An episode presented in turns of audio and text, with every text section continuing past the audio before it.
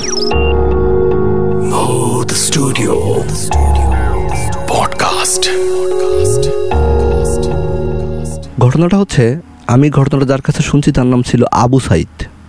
তো আবু সাইদ আমার নানাদের বাড়িতে থাকতো আর কি।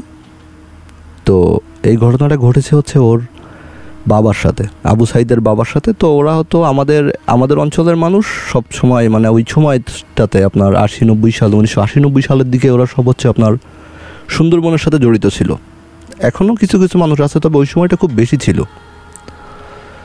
কেউ দেখা যাচ্ছে সুন্দরবনে যেতে হচ্ছে আপনার মৎস্য শিকারের জন্য, কেউ যেত গোল পাতা কাটার জন্য, কেউ যেত মধু আহরণের জন্য। তো মানে অ্যাকচুয়ালি তখন মানুষ সব, মানুষজন খুবই, সবাই হচ্ছে আপনার সুন্দরবনের উপরে নির্ভরশীল ছিল। তো ঠিক তেমন একজন ছিল আমাদের আবু সাইদের বাবা। তো লোকটা খুবই স্বাস্থ্য শরীর ভালো, খুবই লম্বা চওড়া একজন মানুষ। তো ওনারা সুন্দরবন করতো খুব ছোটোবেলা থেকেই। তো হচ্ছে এরকম একবার গেছে সুন্দরবনে। সুন্দরবনে যাওয়ার পরে গোলপাতা যখন কাটা হয়, গোলপাতা কেটে আগে ওই সুন্দরবনের ভিতরে আগে সব হচ্ছে একটার পর একটা ইয়ে করে রাখা হতো আর কি। বিছিয়ে বিছিয়ে আর রাখা হতো যাতে করে পাতাগুলা শুকানো যায়। কারণ গোলপাতা কেটেই কাঁচা পাতা উপরে উঠানো যায় না নৌকার ভিতরে, আমি যতটা শুনেছি নাকি নষ্ট হয়ে যেত। তো হচ্ছে এভাবে করে আছে এখন। প্রতিদিন এনারা যখন পাতা কেটে রেখে দেয়, তখন হচ্ছে সকালের সরি রাত্রেবেলা খুব সুন্দর মতো পাতাগুলা কেটে রেখে দিত, অথচ সকালে উঠে দেখতো যে পাতা মানে এক এক জায়গার পাতা এক এক জায়গায় নাই। ভীষণভাবে এলোমেলো করে রাখা হতো পাতাগুলো, আর প্রচুর গন্ধ থাকতো ওই এলাকাটা। মানে এতটা গন্ধ যেটা আসলে কেউ কখনো ইয়ে করতে পারতো না আর কি তো তারপরে বিষয়টা একদিন, উনি বিষয়টা খুব ভালোভাবেই একদিন নিছে। তো নেওয়ার পরে ওনার মানে উনি একটু খুবই রাগ ছিল ওনার, উনি খুবই রাগী মানুষ ছিলেন। তো একদিন উনি বলল যে, আজকে এখানে কি হয়? আমি বিষয়টা দেখতে চাই। তো ঠিক আছে, যে কথা সেই কাজ। উনি রাত্রে ঘুমায় না। তো রাত্রে না ঘুমানে উনি রাত্রে জেগে আছে। ওনার হাতে ছিল একটা কোড়াল, বিশাল একটা কোড়াল নিয়ে উনি সারা রাত জেগে আছে। এখন ওনার এর ভিতরে একটুখানি চোখ লেগে আসছে রাত্রেবেলা। কারণ ওনারা সারাদিন কাজ করে তো, রাত্রেবেলা একটুখানি চোখ লেগে আসাটাই স্বাভাবিক ছিল। তো তারপরে হঠাৎ করে মানে হচ্ছে আমরা যখন ঘুমাই বা মানুষ যখন ঘুমায় যে নাক ডাকে অনেকে আছে, তো এই নাক ডাকার শব্দে ওনার ঘুমটা ভেঙে গেছে।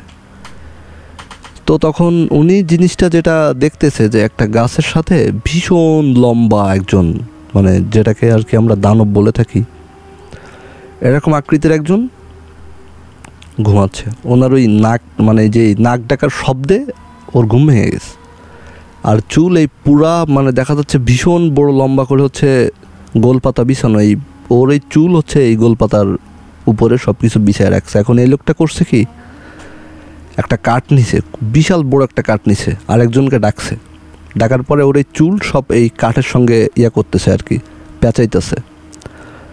পেঁচাইতে পেঁচাইতে একদম ওর পুরা চুল হচ্ছে ইয়ার সাথে মানে ওই ওই দানব আকৃতিটা যে গাছের সাথে ছিল, ওই গাছের সঙ্গে চোর এই পুরা চুল, কাঠ আর গাছ একসঙ্গে করে বাঁধছে।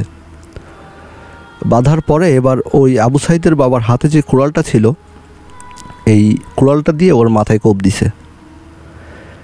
যখনই ওর মাথায় কোপ দিছে, তখন ওর ওর মাথায় কোপটা বসে নেই। যখনই না বসছে, তখন ও বারবারই বলতেছে যে গুরুদেব, তুমি আমাকে এবারের মতো মাফ করে দাও, আমি আর কখনো এই কাজ করব না। আমি যা করছি আমার খুবই ভুল হয়েছে। আমি এমন কাজ আর কখনোই করব না। তো তারপরে ওরা কোনো শোনে না, এই এই কথাগুলো ওরা শোনে না। ওরা তাকে অ্যাকচুয়ালি মানে কি বলব, তাকে খুবই নির্মমভাবে হত্যা করে। হত্যা করার পরে ঘটনাটা এখানে শেষ হলে ভালো হতো। ঘটনাটা শেষ হয়নি, তারপরে ওরা ওখানে সুন্দরবনে বেশি দিন থাকে না, চলে আসে। তো তারপরে আমাদের আমাদের একদম বাড়ির ধারেই এক, একটা মানে ফকির কলের একজন ছিল, ওনার নাম ছিল হচ্ছে খোসাল ফকির। উনি ওই সময়ের খুবই বিখ্যাত ফকির ছিল। তো এই ঘটনাটা খোসাল ফকিরকে বলা হয়, তো খোসাল ফকিরের চার পাঁচটা নৌকা ছিল। যে নৌকাগুলোতে হচ্ছে আপনার গোলপাতা কাটা হতো সুন্দরবন থেকে। তো হচ্ছে চার পাঁচ, এই পুরো ঘটনাটা উনি শুনছে, শোনার পরে বলল, ঠিক আছে, আমি যাই সুন্দরবনে, আমি তো আবার যাব। যাওয়ার পরে দেখা যাক কী হয়। তো তারপরে উনি ওনার দলবল নিয়ে যায় সুন্দরবনে গোলপাতা কাটার জন্য। তো এক লাইন দিয়ে নাকি গোলপাতা কাটতে হয়। তো হচ্ছে ওনারা যখন কাটা শুরু করছে, তো একদিন রাত্রেবেলা ওনাকে স্বপ্ন দেখাচ্ছে যে ঘোষাল তুই তোর লোকদেরকে সুন্দর মতো কালকে এই এলাকাতে কাজ করতে না করিস। কারণ সামনে একটা গাছ আছে, ওই গাছটা কোনোভাবেই যেন না কাটা পড়ে। তো এই স্বপ্নটা ওনাকে দেখাইছে। তো উনি সকালে ঘুম থেকে ওঠার পরে এই কথাটা ওনার আর কাউকে বলতে মনে নাই। তো যখন মনে নাই, তো এখন হচ্ছে যে যার মতো কাজে চলে গেছে। এখন কাজ করতে করতে ঠিক বেলা একটা বা সাড়ে বারোটা এরকম টাইমে ওই খুশাল ফকিরেরই লোক উনি একটা গাছের গায়ে কোপ দেয়। কোড়াল দিয়ে কোপ দেয়। কোপ দিলে গাছ থেকে মানে ফিঙ্কি ধরে রক্ত বের হয়। তখনই উনি আর ওই গাছ থেকে কুড়াল ওইখানে ফেলে রেখেই চলে আসছে। চলে আসার পরে বলছে যে মানে যে কোনো একটাভাবেই সম্বোধন করছে, গুরু বা উস্তাদ, যে আমি তো এরকম করছি, তো এখন গাছ দিয়ে তো রক্ত বের হচ্ছে। বলছে, চল যেয়ে দেখি। যাই দেখে যে গাছ দিয়ে রক্ত বের হচ্ছে। তখনই তো ওনার ওই রাত্রে স্বপ্নের কথা মনে উঠছে। যে আমাকে তো কেউ একজন রাত্রে এটাকে আমাকে তো নক করছে যে, এই কাজ জন্য না করা হয়। তো আমি তো বলিনি। তো ঠিক আছে, তোরা তোদের মতো কাজ কর, আমি তো আসি তো যেই লোকটা গাছের গায়ে কোপ দিছিল, ওই লোককেই রাত্রে বাগে ধরে। তখন হচ্ছে খোসাল ফকির চিন্তা করে যে, তাহলে আমাকে রাত্রে যেই স্বপ্ন, স্বপ্নে আমাকে যেই কথাগুলো বলছে, এটা তারই কাজ। তো ঠিক আছে, আমি আর কাজ করব না, সুন্দরবনে আমি চলে যাব। তো যেই লোকটাকে বাগে ধরছে, এই এই লোকটাকে আর ওখান থেকে নিয়ে আসবে না। তো তখন এই যাকে আবু সাইদের বাবা যাকে হত্যা করছিল, এই ঘটনা, এই রাত্রের স্বপ্ন, এই মানুষকে বাগে ধরা সব কিছু উনি তখন একটা মানে সব কিছুতে উনি তখন একশোটায় নিয়ে আসার চেষ্টা করতেছে আর কি। তো তারপরে এই যাকে বাগে ধরছে, এই লোককে ওরা বাঘের মুখ থেকে উদ্ধার করছে। উদ্ধার করার পরে ওনারা একটা সিদ্ধান্ত নিছে যে একে আর বাড়ি নিয়ে যাব না। তোরা সবাই নৌকায় ওঠ, সবাই নৌকা আর রেডি কর। তো ওনার ডান পায়ের বুড়ো আঙ্গুল যেটা, এই এই আঙ্গুলের মাথা কেটে ওই, ওইখানে দিছে হচ্ছে আগুন জ্বালিয়ে, খোসাল ফকির যিনি। দিয়ে নৌকা ছেড়ে দিছে। নৌকা যখন ছেড়ে দিছে, তখন জঙ্গলের ভিতর দিয়ে, আমি পরবর্তীতে আমার দাদুর কাছে এটা শুনছি মানে জঙ্গল ভেঙে ফেলতেছে আর কি, এত বিকট আওয়াজ হচ্ছে জঙ্গলের ভিতরে। মানে সব কিছু একদম মানে এলোমেলো করে ফেলতেছে। তো তারপরে হচ্ছে উনি আসছে, একজন মানে মহিলা আকৃতির, উনি আসছে। চিৎকার করতেছে আর বলতেছে, খোসাল, তুই তোর চেরাগ নিভায়ে দে।